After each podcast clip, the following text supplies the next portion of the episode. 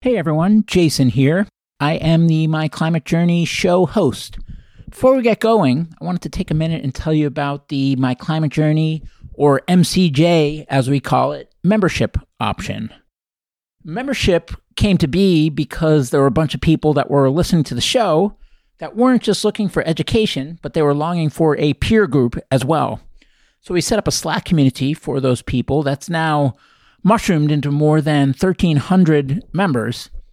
There is an application to become a member. It's not an exclusive thing. There's four criteria we screen for determination to tackle the problem of climate change, ambition to work on the most impactful solution areas, optimism that we can make a dent and we're not wasting our time for trying, and a collaborative spirit. Beyond that, the more diversity, the better.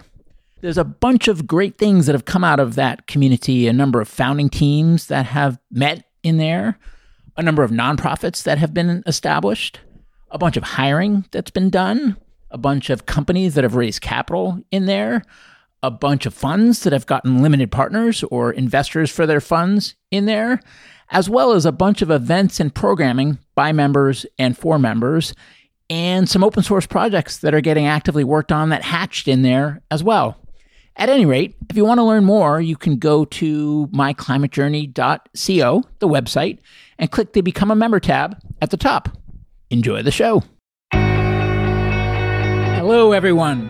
This is Jason Jacobs, and welcome to My Climate Journey.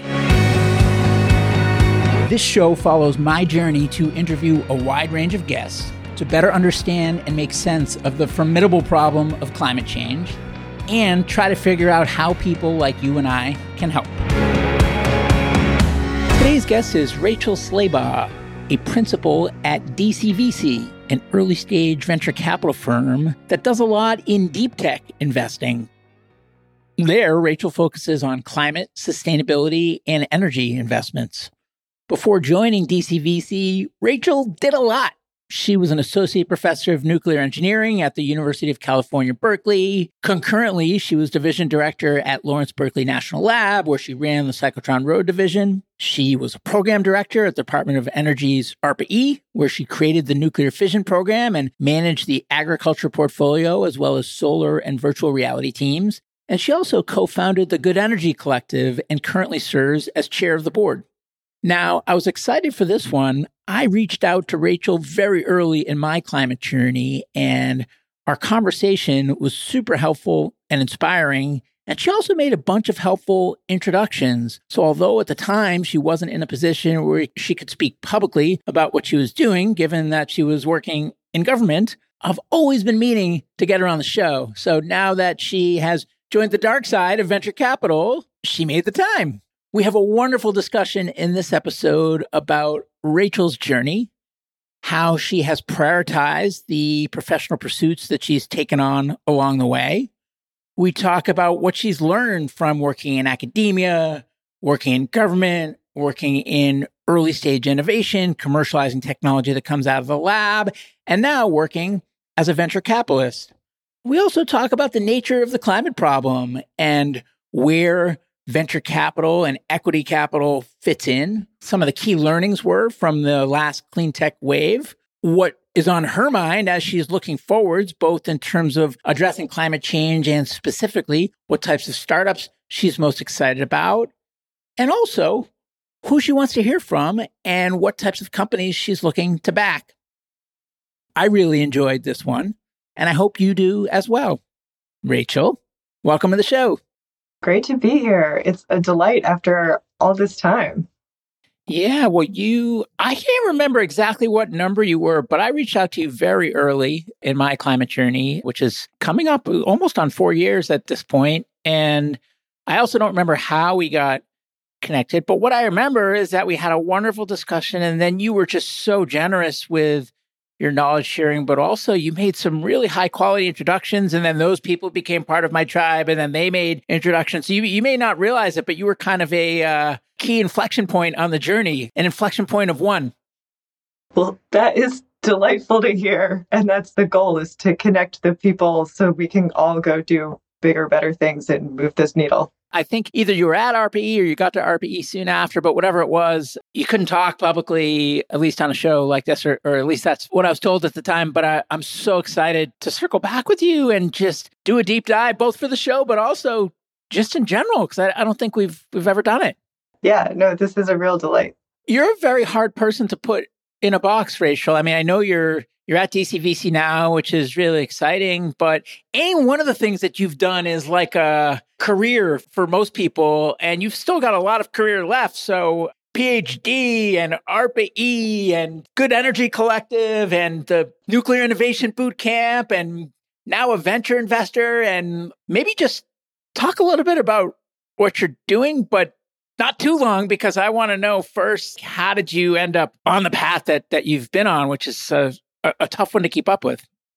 Yeah. So maybe just briefly, DCVC is a deep tech firm that's been around for 10, 12 years and has been doing climate tech investing all along and is really interested in expanding their climate tech investing. So I joined to help continue to build what they're doing in climate. And I've been there three and a half months, so it's still pretty new. So I'm on the investment team. So, kind of the normal VC thing sourcing deals, diligencing deals, serving on boards, all that stuff. And we'll get more into DCVC later, but one clarifying question I just want to ask is given that climate is not a sector, but climate affects every sector, when when DCVC says climate investing, what does that mean from a sector standpoint? Yeah, we have a pretty broad interpretation of things that are classically considered like generation technology, all the way to what you would maybe call adaptation or, or consequences like water. We take a little bit of an expansive view that it's tackling the causes of climate change and also dealing with the impacts of climate change. When you look back at the arc of your career, are you a climate person or are you a nuclear person? Like, how do you think of yourself? I think of myself as a climate person. So I got into nuclear energy for climate reasons. So when I was a freshman in college, and I was like, you mean there's a large existing baseload source of electricity, like the size and shape of a coal plant that doesn't emit air pollution? Why don't we do that? Well, all these other technologies have time to go scale. Like, we just have this solution right now that we can use that's already making 20% of our electricity, 10% globally. 100% pick nuclear for climate reasons. I mean, I was the type of kid when I was in like third grade, I read, wrote an editorial to our local paper about recycling. I've just always been into this topic area. Why? I care about the planet and the future of humans and the future of plants and the future of animals. There's a, you know, if we sort of fundamentally change the ecosphere, things really change and it doesn't seem like it's going to go well. So it seemed like there are a lot of really important problems out there to solve. But if the earth doesn't function, we can't really solve any of the other ones either. When you were growing up and found yourself concerned about this area, did you think at the time that you'd end up working in it for a living? You know, I didn't really know. I think when I was a kid, I really had the personal choices make a difference view and i it wasn't until later in high school and college that i realized this is what i wanted to do for my career as you started coming to that realization how did you think about where to anchor and maybe talk a little bit about your entry point where things crossed from just caring to actually doing though you can argue that writing an editorial in third grade is doing so Maybe that's the answer. I think the do right. When I was a kid, the doing I thought I would be doing is like, you know, writing letters and boycotting products and all sort of those traditional tools. And it was in high school, it was kind of my interest in physics that started the ball rolling and shifted. So in high school, I learned about special relativity and I was like, oh my God, reality works this way? What? I want to learn about this. And then my uncle, who's a physicist, was like, maybe you should get a bachelor's degree in engineering. So if you don't go to grad school, you could get a job. I was like, oh, okay. and then it turns out engineering was a much better fit. And that's how I got really sort of engaged in using science in an applied way to solve real world problems. And as I mentioned, my freshman year, I was like, oh, I can go help with climate change and energy in this really direct way. I think the next move was to go to grad school for PhD. Is that right? It looked very linear on paper, maybe didn't feel that way. But after my undergraduate degree at Penn State, where I was a nuclear reactor operator, which was some of how I got, I don't know, the, the experience in, in nuclear. I went to the University of Wisconsin for graduate school, also in nuclear engineering, because by then I realized I really liked the much more applied disciplines. And when you did that, did you have the assumption at that time that academia might be a long term home for you? I did think I wanted to go into academia. I did my internships at national laboratories. When I entered graduate school, I wanted to be a professor. In graduate school, when you work a lot more closely with faculty, I was like, oh, this job looks terrible. I don't want to do this. And then my professor was like, no, no, no, no. It's like a lot better than you think. You should give it a chance. So my first job out of graduate school was at a laboratory. And then I did that for two years and, and then became a professor. How did you think about academia as a lever for change at the time? And how do you think about it now with the benefit of hindsight and all the experience that you've packed in in between?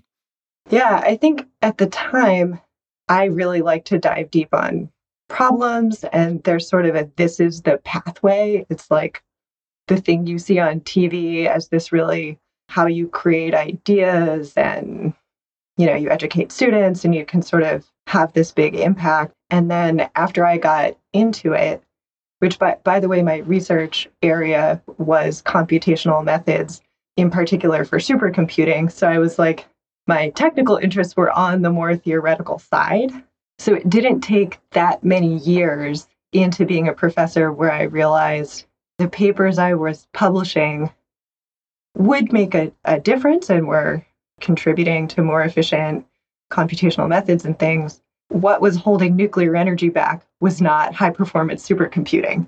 And by engaging in startups, starting the boot camp, working at ARPA-E, working at Cyclotron Road, I realized that the the timeline to impact that I wanted to have and the distance to impact I wanted to be much closer. And you said that you think of yourself as a climate person for a long time. You might have been a climate person, but you were doing heavily nuclear things. Did you evaluate different areas to have an impact on climate before you landed on nuclear, or did you just fall in love with it from the outset? So it was a little bit of both. I, I don't think, you know, as a freshman, I didn't really have the skills to do that deep of a dive, perhaps. But I knew we needed to stop using fossil fuels. I knew wind and solar were deployed at very small levels and pretty expensive and would eventually get to broader deployment, but needed a long time. I knew hydro was pretty saturated in terms of deployment. And so to me, that left nuclear. And then over the years, I think you don't stay a nuclear engineer without periodically questioning why you're still doing it. I really felt like it's an important option. And we needed good people to stay in the field to try to make sure it was an option that is available. You know, we need all the tools in the toolbox. And when you say you don't stay in nuclear without questioning why you're doing it, what do you mean by that? Why, why do you think that is?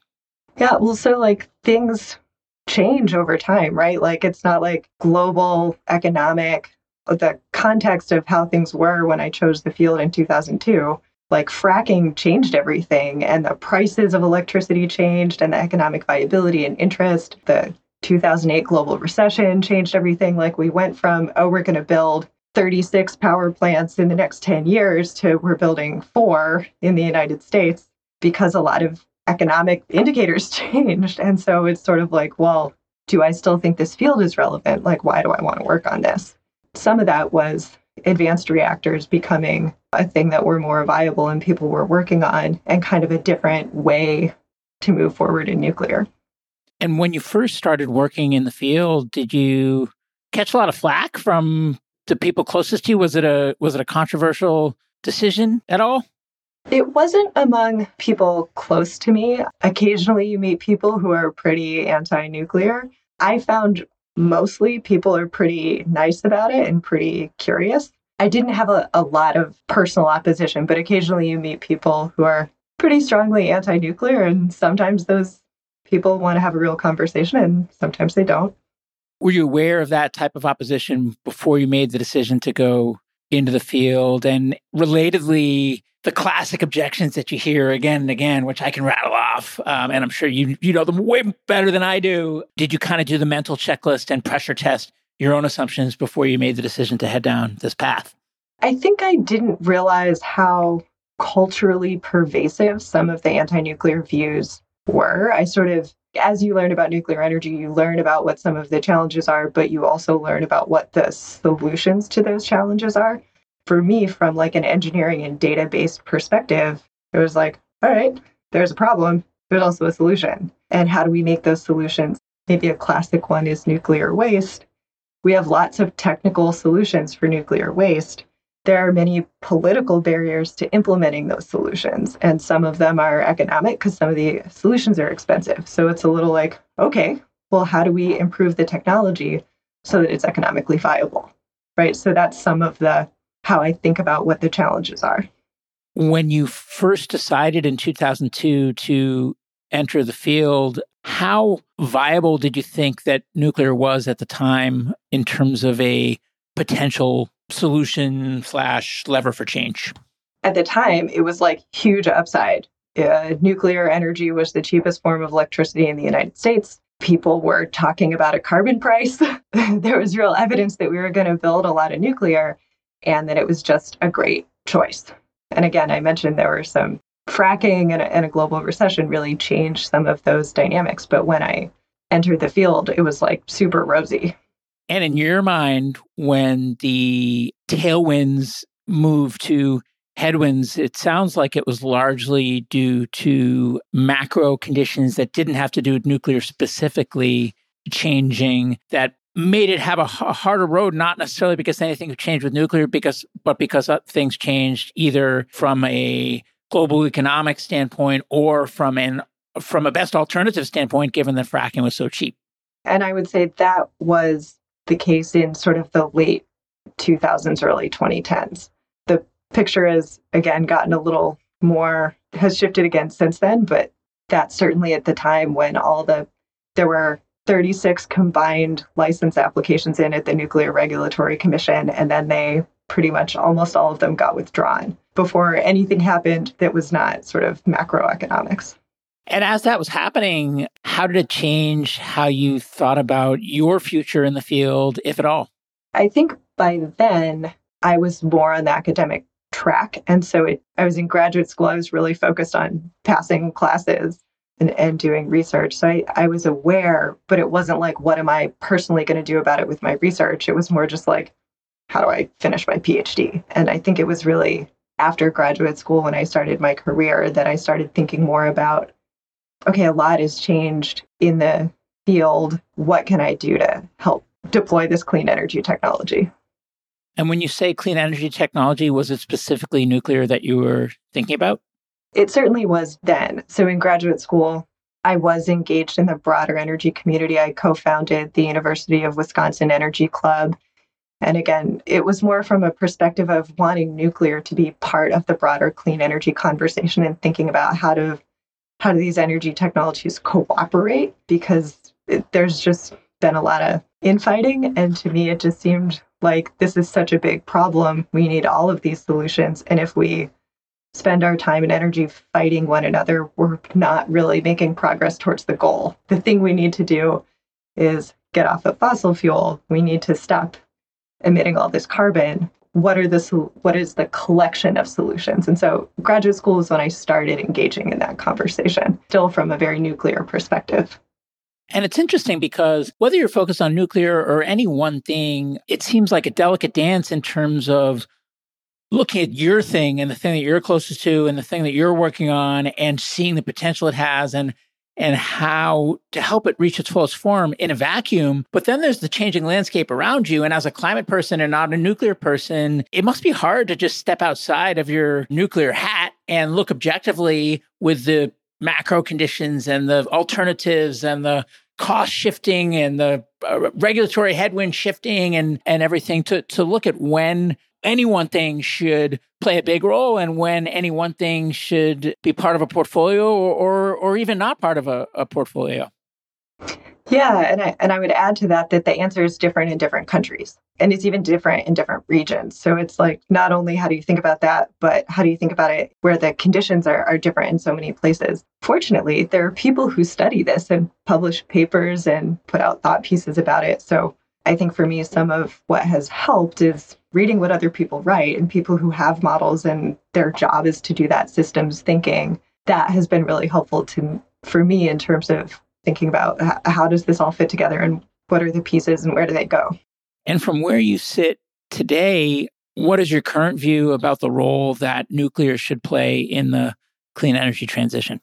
I think that in countries that are good at building sort of large mega projects, large light water reactors, and those are the kinds of reactors that we have and build today, make a lot of sense because countries like Korea, the UAE, China are pretty good at building those projects on time and on budget, and they actually make a lot of sense in those markets. They also typically are locations that are, are growing in large chunks of energy. In the US and Western Europe, we're typically not so good at large mega projects in a general sense. Adding radiation to large mega projects doesn't make them go better. We have not been very effective at building large reactors. And so that's where I think advanced reactors can really play a role because they are designed to address some of those issues that have made the reactors that we're building in the US and Europe way over budget and way over schedule. Any sense as to why we've struggled in the US and Europe to build these big mega projects on time and, and on budget? Yeah, so there are some good reports out there that address, and so I, it's not an area I'm expert in, but some of the key reasons are we just structure projects with like not great project management. Like we'll just have tons and tons of subcontractors, and you get projects in the US where like the subcontractors are suing each other during the project. Like it just, it's not really a recipe for success. Uh, you take the Bay Bridge in San Francisco, it was triple budget and triple schedule. These projects get mired in input and not effective project planning one of the reactors we started building in the US, they started building before all the engineering designs were complete. And then they had to do a bunch of rework. Like it just not really set up for success necessarily. And and again, this is a people have studied this. The multiple subs and the disorganization and stuff. I mean, to to me, those are symptoms. What about the cause? And the reason I ask that is if, if we don't identify the cause, then it seems hopeless to try to think about what a solution might be, unless we just say that, you know, the US and Europe just aren't going to be good at it and we don't know why, but we're just not going to try anymore.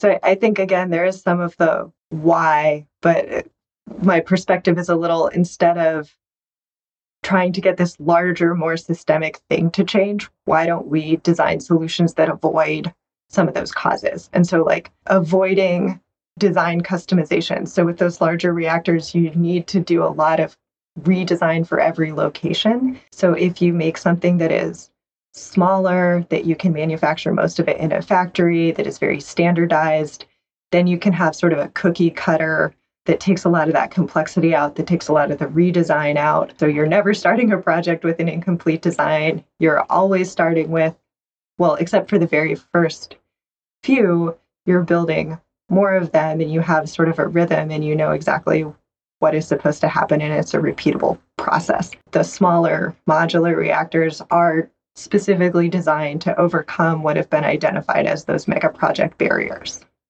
if I'm hearing right, it sounds like earlier in your career you were very nuclear focused, and now you are looking at the climate challenge more holistically in terms of your purview. One, did I get that right? And two, if so, when and why was it that you decided to broaden that purview?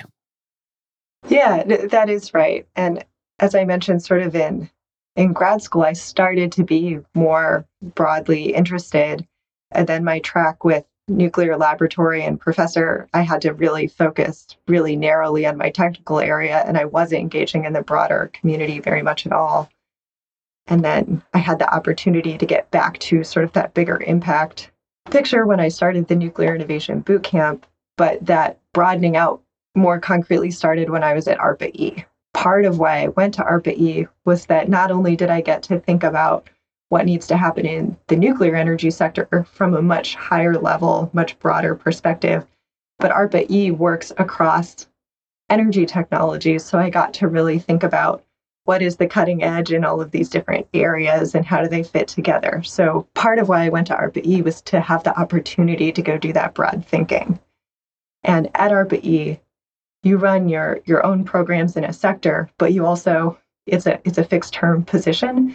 So people are coming and going all the time. So you're managing teams from portfolios other people started. You're helping people create programs.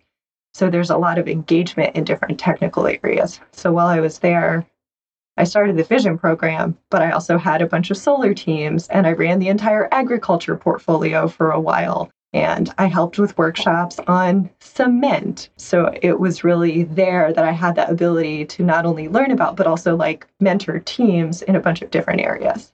What is the charter of ARPA-E? Yeah, it's pretty simple. It is reduce reliance on energy imports, clean, clean energy broadly, and US technical excellence. It's basically anything in the energy ecosystem, improving technology, making sure the US is energy independent, making sure we have really commercially viable technologies. And what types of activities does ARPA-E do in order to help bring those things about? Yeah, so we run funding programs, or we, I don't work there anymore. ARPA-E runs funding programs. And so the job of a program director, my, my job is program creation and then program management. And they're both sort of, they both take kind of a lot of time and energy. So in program creation, you go figure out in a sector, how can you move the needle for tens of millions of dollars? Our typical program size is 30 to 50 million dollars what is holding the field back? Where are there technical solutions that are in development, but not at all ready for commercialization yet? There's some ideas that could help solve these problems and a community of people that can be formed. So it's really an intervention in a field to go take some early technologies and really catapult them forward to try to change the sector. And that, that's primarily with non dilutive funding? It's non-dilutive funding. It has some cost share requirements, but it's it's cooperative research agreement. But yeah, it's funding from the government. And is it primarily early stage companies, but that are that are companies already? It's a big mix. The biggest share goes to university led teams. And then it's a pretty even mix between startups, mid sized companies, and then what are typically like innovation teams inside, inside of large companies. So it can go it can go to anybody. And many of the teams are multi-party. So certainly in nuclear, almost every team I funded had a lab, a university, and a company because that's sort of the nature of how things are in nuclear. So it's very commercialization focused, but a lot of times it's like getting ideas out of the university is, is part of it. And I'll ask a really broad, open ended question, but what role did you believe that government had to play in addressing the climate challenge heading into ARPA-E? And then how has that evolved, if at all, today? Certainly, heading into ARPA-E, I didn't understand the differences between all of the types of government funding and the way the different agencies worked. So I think I just thought, like, oh, the government funds research and should work towards societal good. You know, it was like a little bit hand wavy and as a recipient of government grants, very tactical. But after going to ARPA-E, I think there's an important role for basic science. You need to keep investing in these early stage ideas that eventually become the game changers of the future. You also need, I, I think of ARPA-E as like the venture capital of the government. It's catalytic funding where you bring a deeply technical focus paired with a commercialization oriented focus to try to really accelerate some of these technologies towards really like moving a sector forward in a commercialization sense. And then I, am really glad that there's more focus on deployment from the government because I do think there's a real role to correct if there's something that you say society needs, but there's not a clear actor to financially benefit from it or there are some breakdowns in the in the reasons things are deployed or the the risk is really high things like the Loan Program Office. I'm really excited. They're starting, the Department of Energy has a new Office of Deployment to like manage all these deployment oriented programs. I, I think that is an important government role. What about policy? Where should policy fit in? Where will policy fit in? And how much interaction is there between the research side of government and the policy side of government? Yeah, they're really, I don't know if co equal is the right thing, but you want they need to be iterative, right? You need policy to help set the direction of what are the goals that we're working towards. And you need the research to make the job of the policymakers easier. So you can say we want a price on carbon, and you also need technology to come bring the technologies that can remove carbon down so that you can actually have that price of carbon make some sense. So I, I kind of view the job of a lot of the research programs is to make the policymakers have an easier time. And the job of the policymakers is also to help enable the technology development. So it's really a, a co created environment. Given that you have been working with commercializing these young, potentially breakthrough technologies in different capacities, whether it be in government with ARPA-E or at cyclotron road do you have a view on the best way to bring a technology out of the lab? And relatedly what barriers are there that make it difficult to do so? I don't know if there's a best way. I think there are a lot of paths forward so some of the barriers are personnel so something that we saw especially in the national labs is you would have some pretty creative ideas but the person coming up with the ideas is a long term researcher who wants to keep doing research. And so there's not really anyone to hand it off to to go commercialize the idea. And similarly, in a, in a university environment, maybe the professor is going to be a part of the founding team or whatever, but the professor is probably going to stay a professor. So you really need a postdoc or a late stage grad student who is really involved and actually wants to go run a company to go take these ideas forward. So getting those early ideas out of labs and universities, some of the biggest barriers just having the right person to run a company be able to find the idea and move it forward. Because a lot of times, the people who are doing the research and have these brilliant ideas aren't necessarily the people who should be running the company. Finding, and there's, you know, some programs out there to try to do that matching, but it's the handing the idea forward that is, I think, some of the biggest barrier. And then also, it's really hard to find the funding, right? Like starting a company can feel really scary. And this is, I know you've thought a lot about this like the people who have the ability to go like take the risk to start a company they either need to have a big security net they need to have funding from somewhere until they can get enough traction to go raise funding. And so there's some real barriers around being able to take that risk. With a climate hat on we were just talking about taking many different kinds of technologies out of the lab. But earlier in the discussion, we were talking about nuclear that's been around a long time and how much just blocking and tackling needs to get done and what a grind it is to take this existing technology and get it deployed at, at big scale. There's one school of thought that says the more shots on goal, the better. And I think the critics would say, yeah, but we already have stuff that works, and this other stuff is noise, it's a distraction, and it should get out of the way so that we can deploy what we've got. With your climate hat on, how do you think about that tension? I think it's not an either or. I think it's a yes and. I think we need so much electricity to not only replace fossil fuels, but to grow the amount of electricity that we are producing if we're going to electrify everything. It is like yes and the kitchen sink. We need all of the things. We need the things that we have today.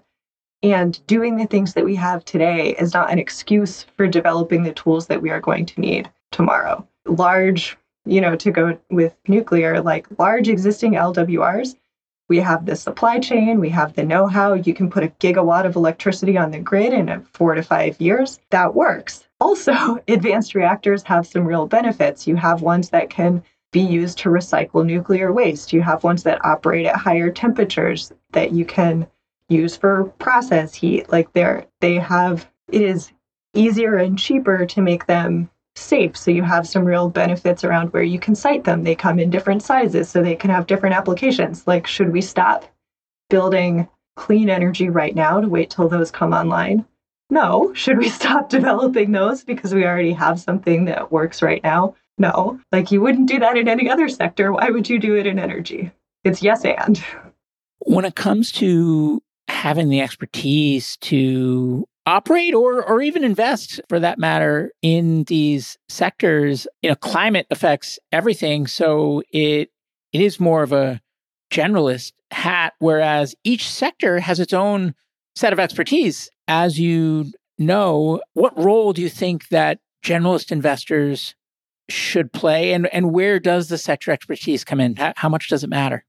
That's a good it's a good question. I think for a lot of the technologies in climate, they do have sufficient complexity that you want somebody technical there.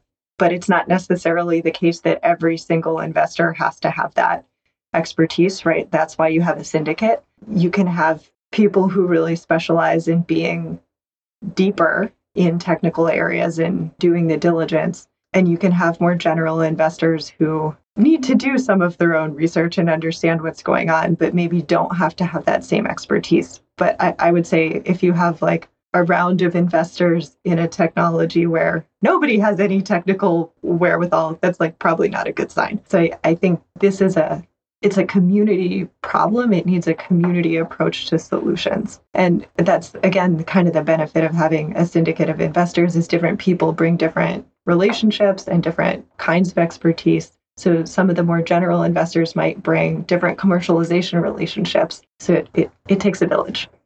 And when it comes to bits and atoms with an impact hat on, how should one think about where the biggest impact is to be had for climate? And then same question in terms of dollars and cents. Is is there a inverse relationship between impact and profit? So I don't think so. And that it's certainly not a fundamental relationship, right? There's no there's no law of physics that says impact and profit are opposed to one another. And I think there's a lot of evidence to say that they're aligned, but it takes being considered about what you're doing. And I think some of what's really exciting about climate tech investing right now is that vision of we can make a big difference and create profitable companies is lifting all boats. And it, it goes back to that how do you make a policymaker's job easier? It's not by making a company that isn't economically viable. How do you get technologies adopted? It's not by making something that isn't economically viable. If you actually want these things to go be implemented and stay implemented, they have to also make sense. With the benefit of hindsight, what's your postmortem on the last clean tech wave? What happened there? Was it a was it a success? Was it a failure? What were the key lessons that were learned? How do you think about it and and which aspects of it should inform heading into this presumably this next wave? I think from Clean Tech 1.0, there were some real failures. There were some real successes. I think part of it is remembering that when you're dealing with atoms in particular, sometimes the companies take longer to build. So some of the things that it wasn't obvious for a while that they were real winners, sometimes the returns take a little longer. And I'm not saying like we all need patient capital, but I think it wasn't evident what some of the victories for Clean Tech 1.0 were. It took a little time, keeping in mind that when we're investing, we need to figure out what return timeline we're really targeting. Fortunately, there are enough companies now you could invest sort of mid-stage and get and get quicker returns. I think there were some places where there were really big capital requirements where the market wasn't very certain on the other side. I mean, it, it seems like biofuels is kind of the biggest failing out of Clean Tech 1.0, and those are big, capital intensive. It took a lot of capital for a somewhat uncertain market. I think partly there are more participants now. I think there's more government funding now to help take some of that capital risk. I think there's more assessment about what are the real paths forward. I think there's also more appetite in the commercial sector for a lot of these technologies. So I think some lessons are around being clear about what timeline you're shooting for um, with your capital and being really considered about is this an appropriate capital risk for the type of money you're investing? What is the overlap on the Venn diagram between the most impactful climate innovation and fit with traditional venture capital? You know, I think I think it's growing. And this is where I'd be curious about your opinion, since you've been sort of talking in this sector a lot more about how traditional venture sees it. Because I've spent a lot more time with people because of my job at ARPA-E and Cyclotron Road. I know the climate investors a lot more. And I'm just now starting to build those relationships with the more general venture investors. And it, it seems like there's hesitance and they are most interested in things that are poppy in the news that may not necessarily be the most impactful or the or the best commercial return So I think there's still some education or some conversation to be had there. I think there's some, I think it's growing. And I think there's more collaboration to be done to increase that Venn diagram. One reason I asked is that I mean you mentioned that ARPA-E is catalytic capital, for example. And there's there's other examples of, of catalytic capital, whether it's Family Office or Cyclotron Road or Activate or Prime Coalition or or I guess Azola, but now their investing arm is called. But venture capital decidedly is not catalytic capital. It's it's not their job. They're representing people's 401ks, their pensions, retirees. The capital needs to generate the best returns. That's the fiduciary responsibility of the of the limited partners that are that are investing in these funds. And given that, how impactful can that capital be? Given that it, it sounds like the catalytic capital is where the action is from an impact standpoint. Is, is, am I hearing that right? I guess I don't agree with that because impact investing and climate investing are not necessarily the same thing, right? So DCVC, deep tech for our whole existence, climate tech all along the way, expanding our focus in climate tech, we're not an impact investor, right? We are uh, making money back for our funds because the people who fund us are hospitals and pension funds, right? Like we have to, our job is to give them a big return on investment so that they can run their hospitals and fund those retirement accounts. Like that's an imperative. Take it very seriously. And there are lots of climate companies that are a good deal and will make lots of money and have made lots of money. And so I think part of why I'm so excited to be about DCVC is because our thesis is you can do good for the world in a traditional venture model. And in fact, we should. That is the right way to do business. And I would say, maybe to add on to that, I love that that's our team in pitches from climate companies. Nobody has to explain to our team, like, why recycling plastics is important. Like, we know why it's important. We're more concerned about the details of your technology and the details of your business plan. When it comes to meeting your impact threshold to the extent that you have one, how do you know? Is it there? Is it more qualitative? Is it quantitative? BEV, for example, has a half a gigaton threshold. Um, is there? What does the filter look like? We don't have a, a numerical threshold like that. In part, it, I mean, we are traditional venture capitalists, but in part, uh, you know, we invest in a lot of early stage companies, and for us, it feels like doing those calculations when a company changes and evolves so much, it's a little speculative and, and unreliable. So we don't want to overforce calculations and then the company changes and it we don't use metrics like that. We use is this going to be a good company? Is it doing good in the world? Is it working on a sector that matters? Uh-huh. So like an LCA for LCA, for example, isn't as important given the stage. That's right. What about risk? What types of risk are acceptable to take on and, wh- and what types of risk, if any, do you steer clear of as a rule? Yeah, so we pre seed investments. So we'll take pretty substantial technical risk. And the more technical risk, the more, well, I guess we always really, there's never a time when we don't really need to believe in the team.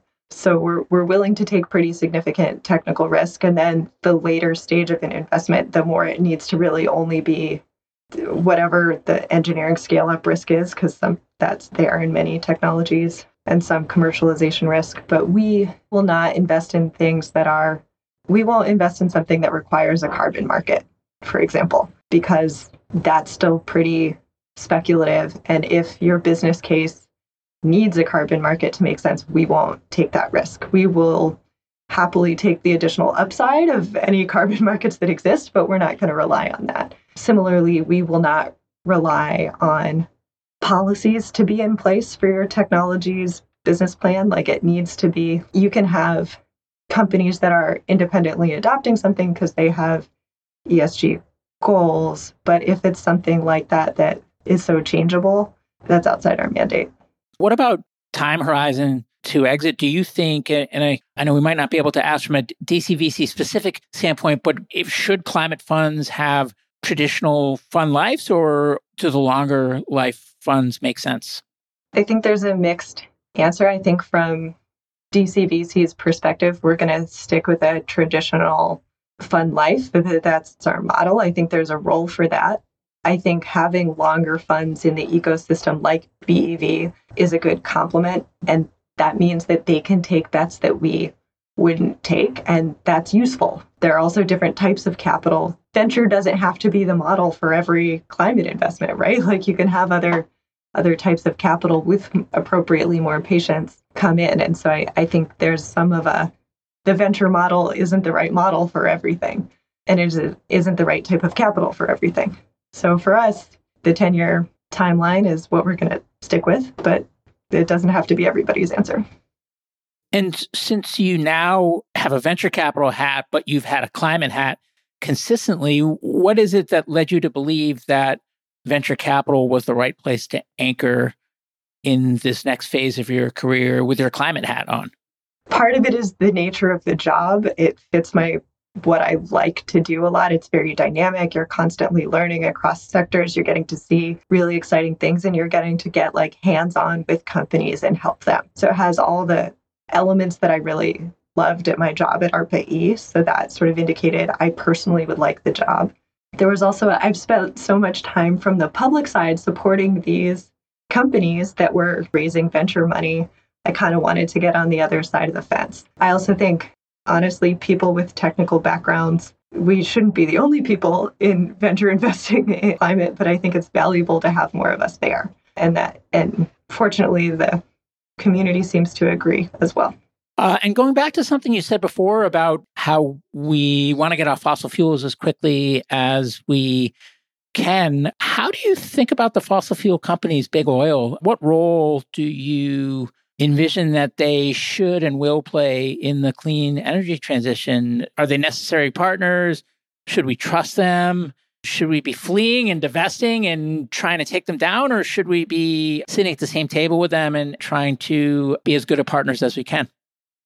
Yeah, I, I think anytime you're in a trying to take someone down stance, you're probably going to end up using a lot of resources on a fight and maybe that's not the best use of resources. So I, as much as maybe personally, I would my like, ah, oh, you guys are evil. Like, of course they're not. They're human beings who have jobs, who tried to make a living and made made their choices in a different environment. And I I think we the more that we can find ways to pivot their business lines and use any assets, certainly use their expertise and find a path forward together on like, can we do synfuel creation? Can we use your drilling expertise for geothermal? There's a lot of skills.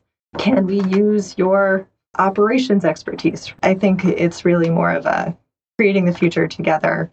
It seems likely to go better and faster if we work together.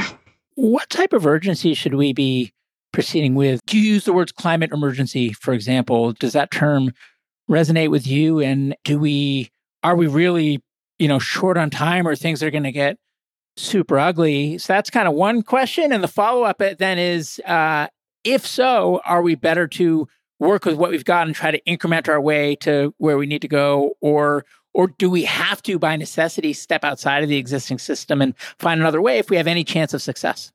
I mean, I think there's a, right, you have to tie all these answers to reality. So, do I think climate change is a is a sort of urgent imperative. I, I do. Is it existential?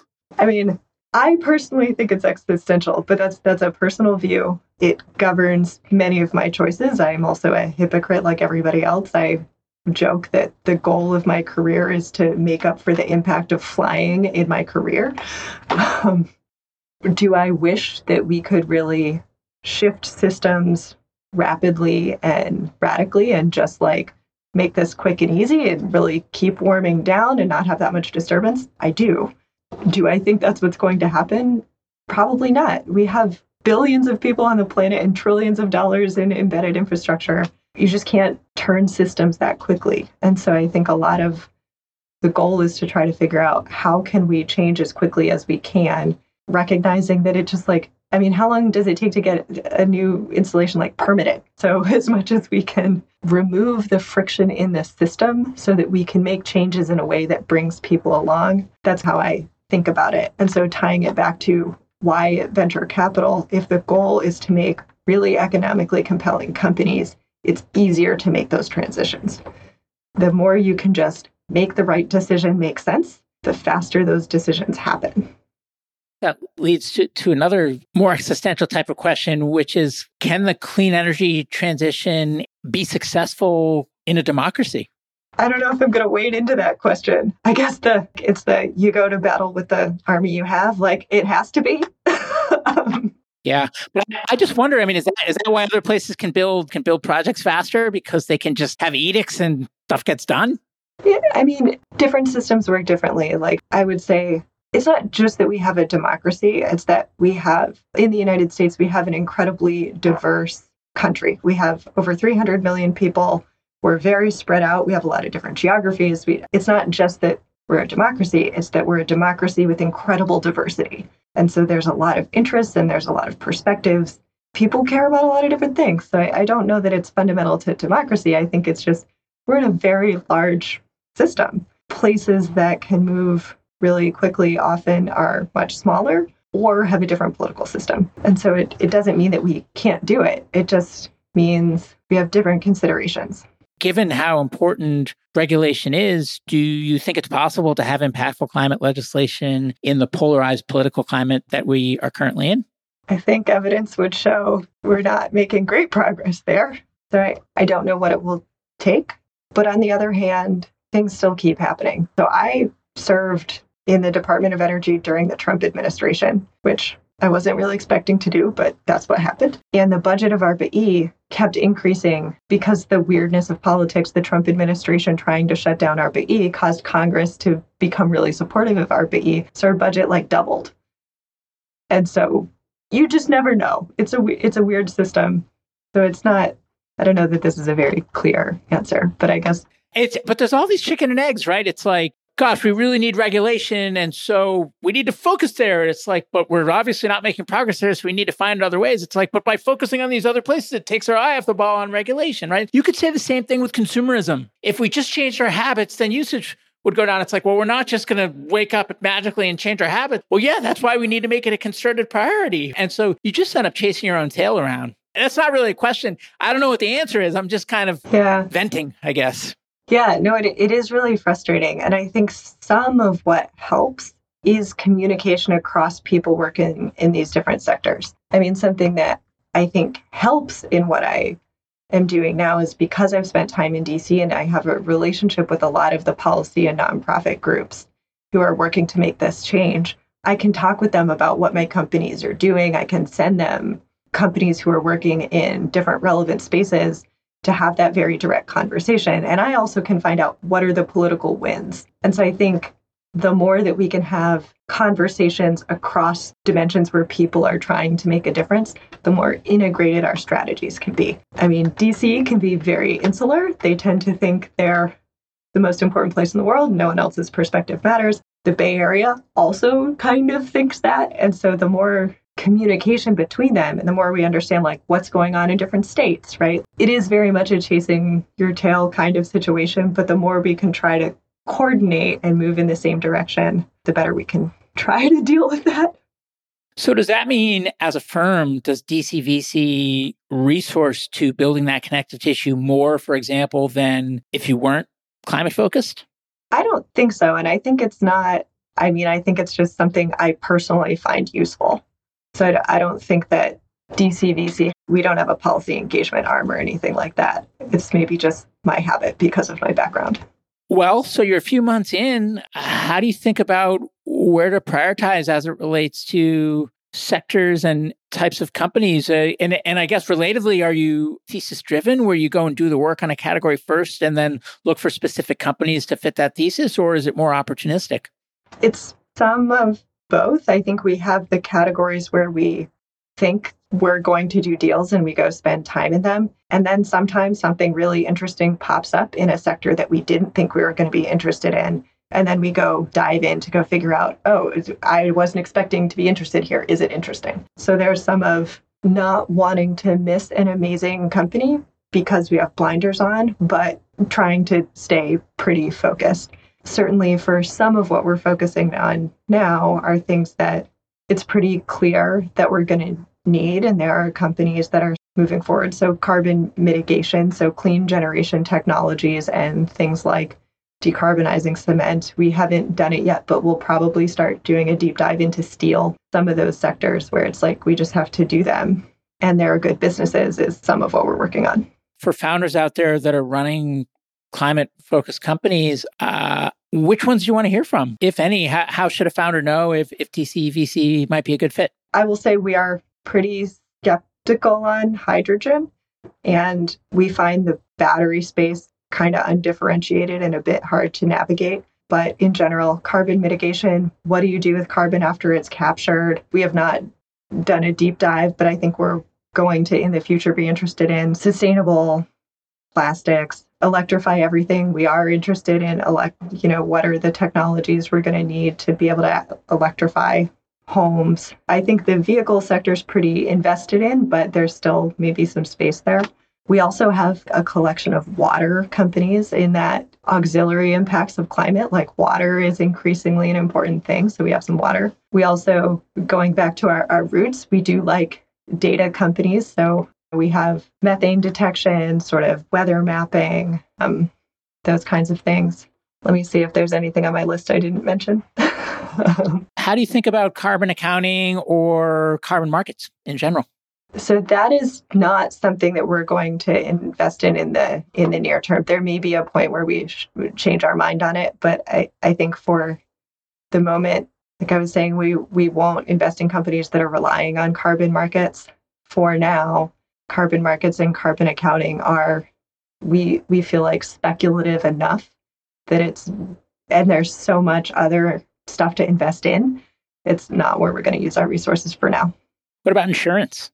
Yeah, that's a good question. I, I think it depends a lot because it insurance it would depend a lot on their model since we're a deep tech firm it would really depend on what specifically they're doing so for anyone out there who might say climate startups are dominating the airwaves way outsized relative to their impact on the problem what message do you have for them since I know they're going to say that uh, before they even listen to the episode, so I might as well give you the microphone and a chance to to head it off at the pass. Yeah, I mean, I think in general, people like new ideas, and startups are really exciting, so they tend to get more in the news. Do we need all of the parts of the ecosystem to be moving forward? A hundred percent. It just is often more exciting to talk about new ideas. So it doesn't mean that the things that are being done at utilities to move the needle a little bit and have a big change don't matter. It just is probably not going to be a podcast. And when you think about the types of companies that you do back and what they need to be successful, are there gaps when you look up the chain at the capital stack? Or I mean, is it is it, you know, reticence at the at the enterprises to be motivated to move? Like what are some of the the hurdles holding back the I'm hesitant to call it a sector because we already talked about how climate is not a sector, but the climate innovation generally. And are there particular changes that we could unlock that would have an outsized impact on accelerating this progress? Yeah, I mean, I think for especially some of these more capital intensive companies, innovations in project finance, these companies that when their projects are really expensive and they're building infrastructure, you can't just have them sell more equity and keep getting diluted and diluted and diluted. It just doesn't, that's not an appropriate model. So, really figuring out what are the right ways um, to get project finance to these companies. Are there kind of what the government is doing, increasing deployment funds? I think is really helpful. And then something that I know we've been talking about is having conversations with public market investors. There's a lot of opportunity for ESG investing so, how do we help them start getting to know these companies and have the public markets be ready to invest in some of these folks and what these companies, what the profiles of these companies will look like when they're ready to go public so that that source of capital is there? Rachel, we've covered so much. Is there anything I didn't ask that I should have or any parting words? I'm really glad we didn't spend the whole time talking about why I gave up tenure. So, thanks. oh, does that come up a lot? It does. Yeah. I missed that one. We'll have to do a, a whole dedicated episode on it next time. I, I really appreciated the time. This was really fun. Thanks. I learned a lot. Yeah, I, I really appreciate you making the time and all the hard work that you've put in over the years. And I'm really excited for your new adventure as well. And and hopefully we'll be frequent collaborators. Yeah, I would in fact love to see some of your best and favorite companies and we can be co-investors. Well, we can talk about that offline. Thanks, Rachel. Thanks, Jason. Hey everyone, Jason here. Thanks again for joining me on my climate journey. If you'd like to learn more about the journey, you can visit us at myclimatejourney.co. Note that is .co, not .com. Someday we'll get the .com, but right now, .co. You can also find me on Twitter at jjacobs22, where I would encourage you to share your feedback on the episode or suggestions for future guests you'd like to hear. And before I let you go, if you enjoyed the show, please share an episode with a friend or consider leaving a review on iTunes. The lawyers made me say that. Thank you.